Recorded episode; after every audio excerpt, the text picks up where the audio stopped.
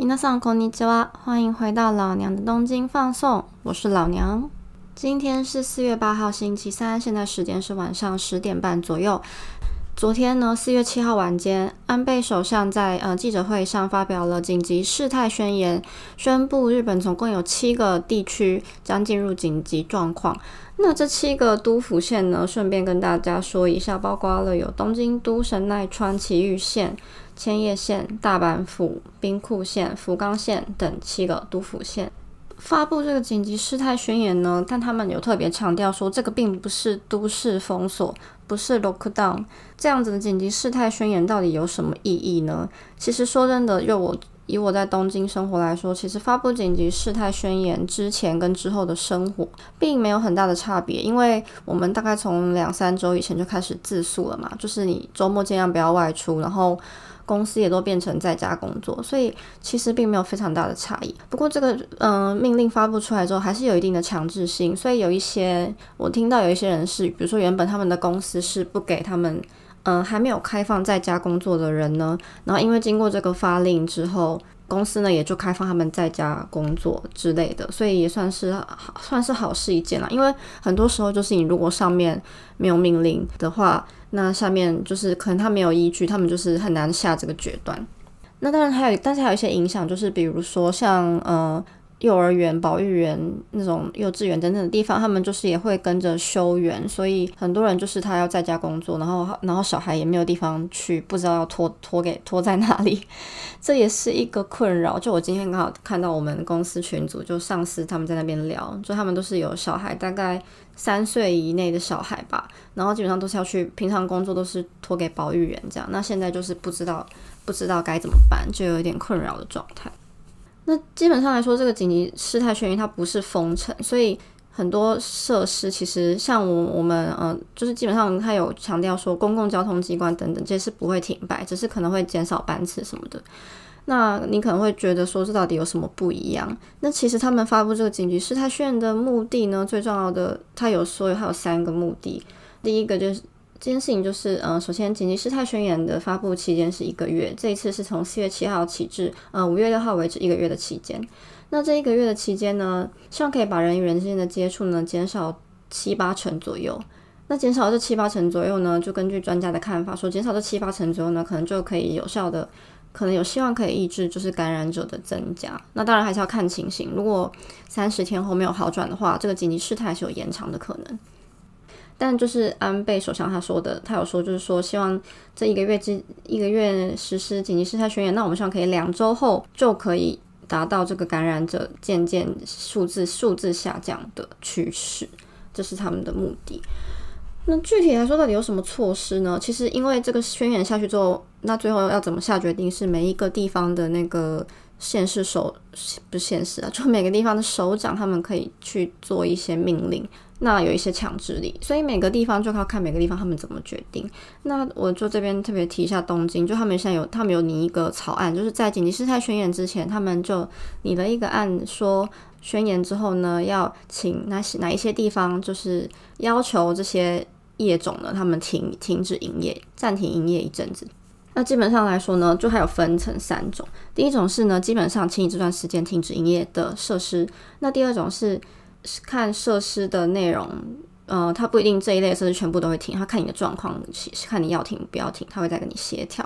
然后另外一种呢，第三种是社会生活，就维持这个社会生活是必须的一些重要的设施呢，它是不会停，但是可能会有一些措施，就是预防感染扩大的措施。这个东西叫做 s e c a z infra。那这三种设施呢，分别有哪些呢？这样简单讲，基本上它要求你一定要停业的设施，就已经其实有很多。然后说百货公司啊、电影院啦、剧场啦、图书馆、美术馆、博物馆、游泳池，然后体育馆，然后卡拉 OK，还有那个漫漫画气茶店、漫画吃茶店。上一集很多人 跟我说，那个气气烟吃吃烟喜 k i z e n s i k i 的那个字是念吃，不是念气，因为那个春吃茶是念吃，所以我学起来。所以那个 Manga Kissa 是漫画吃茶，然后。然后还有帕青狗、那个博青哥等等，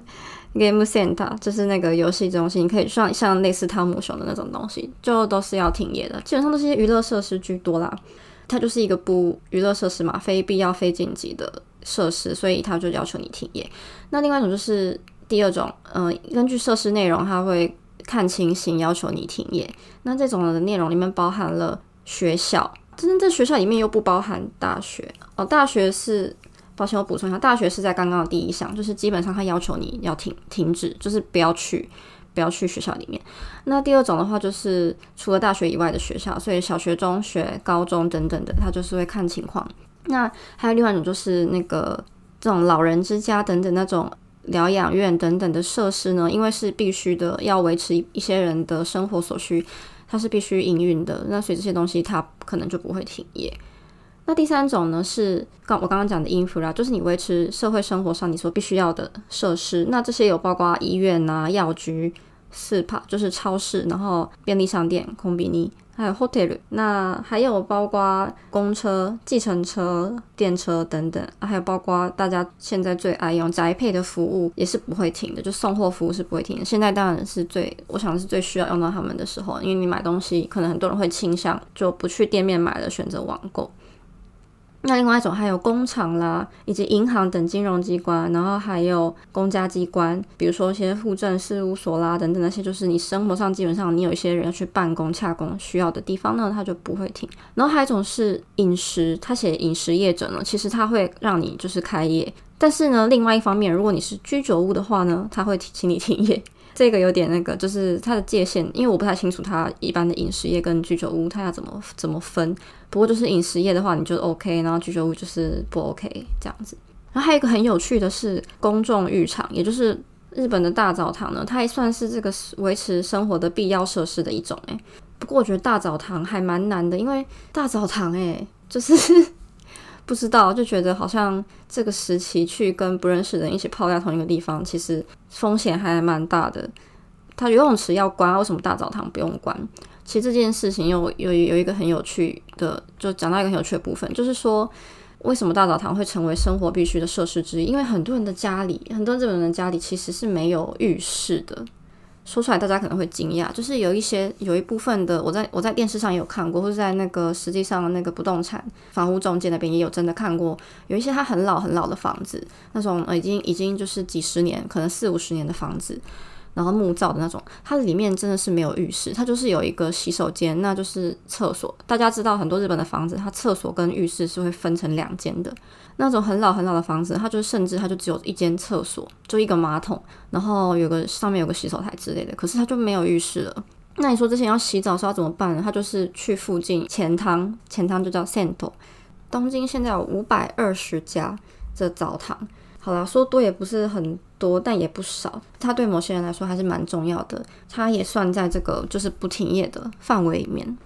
好啦，那讲完以上这些就可能会停业的设施，其实其实就我自己已经因为两三周以前东京都开始发出周末外出自宿邀请的时候，就已经这些地方基本上都没有再去了，而且。从那时候开始，我记得已经很多百货公司或是一些 shopping shopping mall，他们就已经那时候周末自己自主的停止营业，就是临时休业。所以其实对我来说，生活没有很大的变化。那比较大的变化就是说，大家真的开始就是意识到这个状况，然后开始去想要怎么样度过这个 就在家工作的时光。那在家工作其实说真的蛮闷的。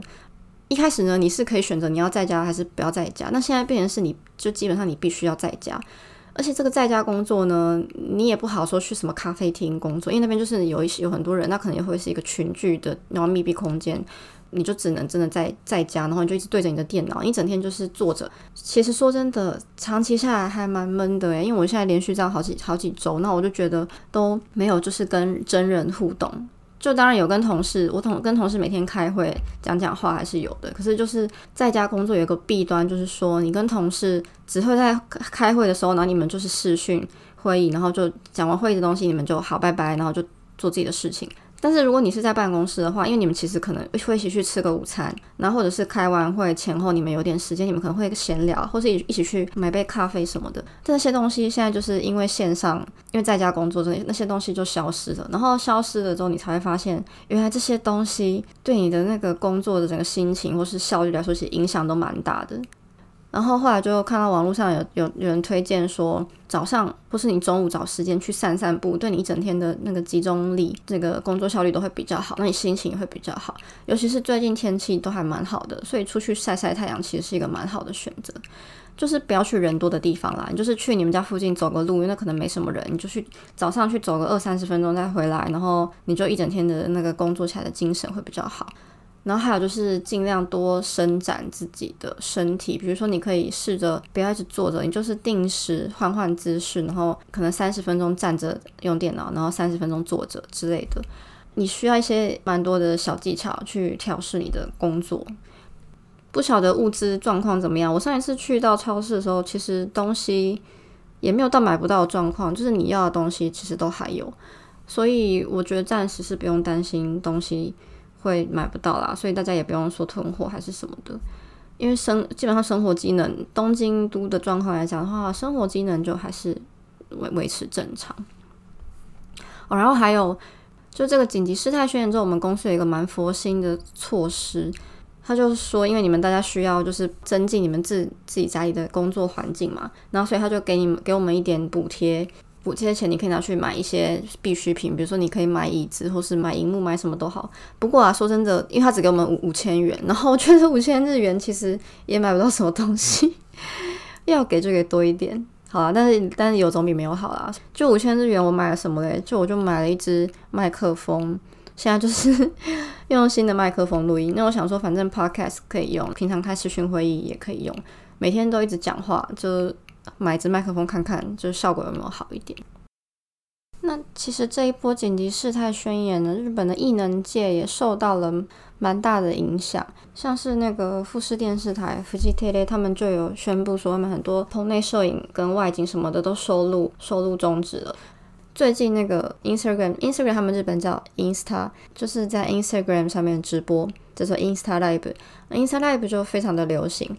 然后就有好几个艺人在上面，就是我上天天有看到，像是那个本田翼，还有今天有那个近藤春菜、哈利森波诺、哈鲁娜，跟个人非常喜欢的女演员水川麻美在那 Insta 上面直播。啊，还有那个渡边直美也是，渡边直美她就 YouTube 也有直播，然后请大家跟她一起吃饭，我觉得看那真的是超级疗愈的，就是看她很开心的那样笑，然后就跟她一起吃饭聊天，这样。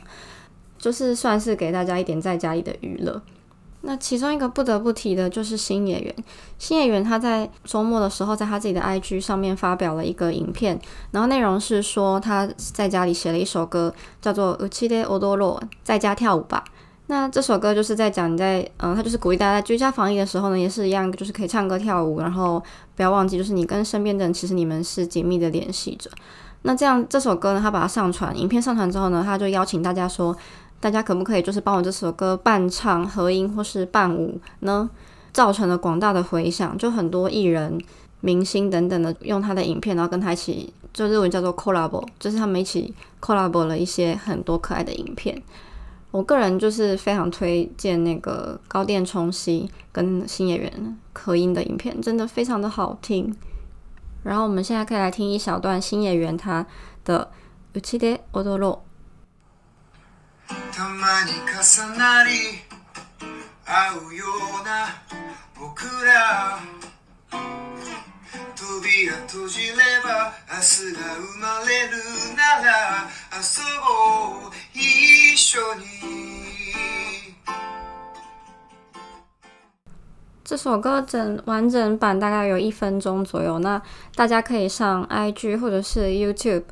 或者是 Twitter 上面，只要搜寻新演员呢，基本上就会立刻出现。然后在 YouTube 上面也有那个多国语言字幕版，大家如果在家没事的话，可以 学起来唱。我觉得这首歌就是会鼓励人心。我这几天已经有点被洗脑，就是洗澡啊，然后上厕所，然后就一直哼 哼这首歌，推荐给大家。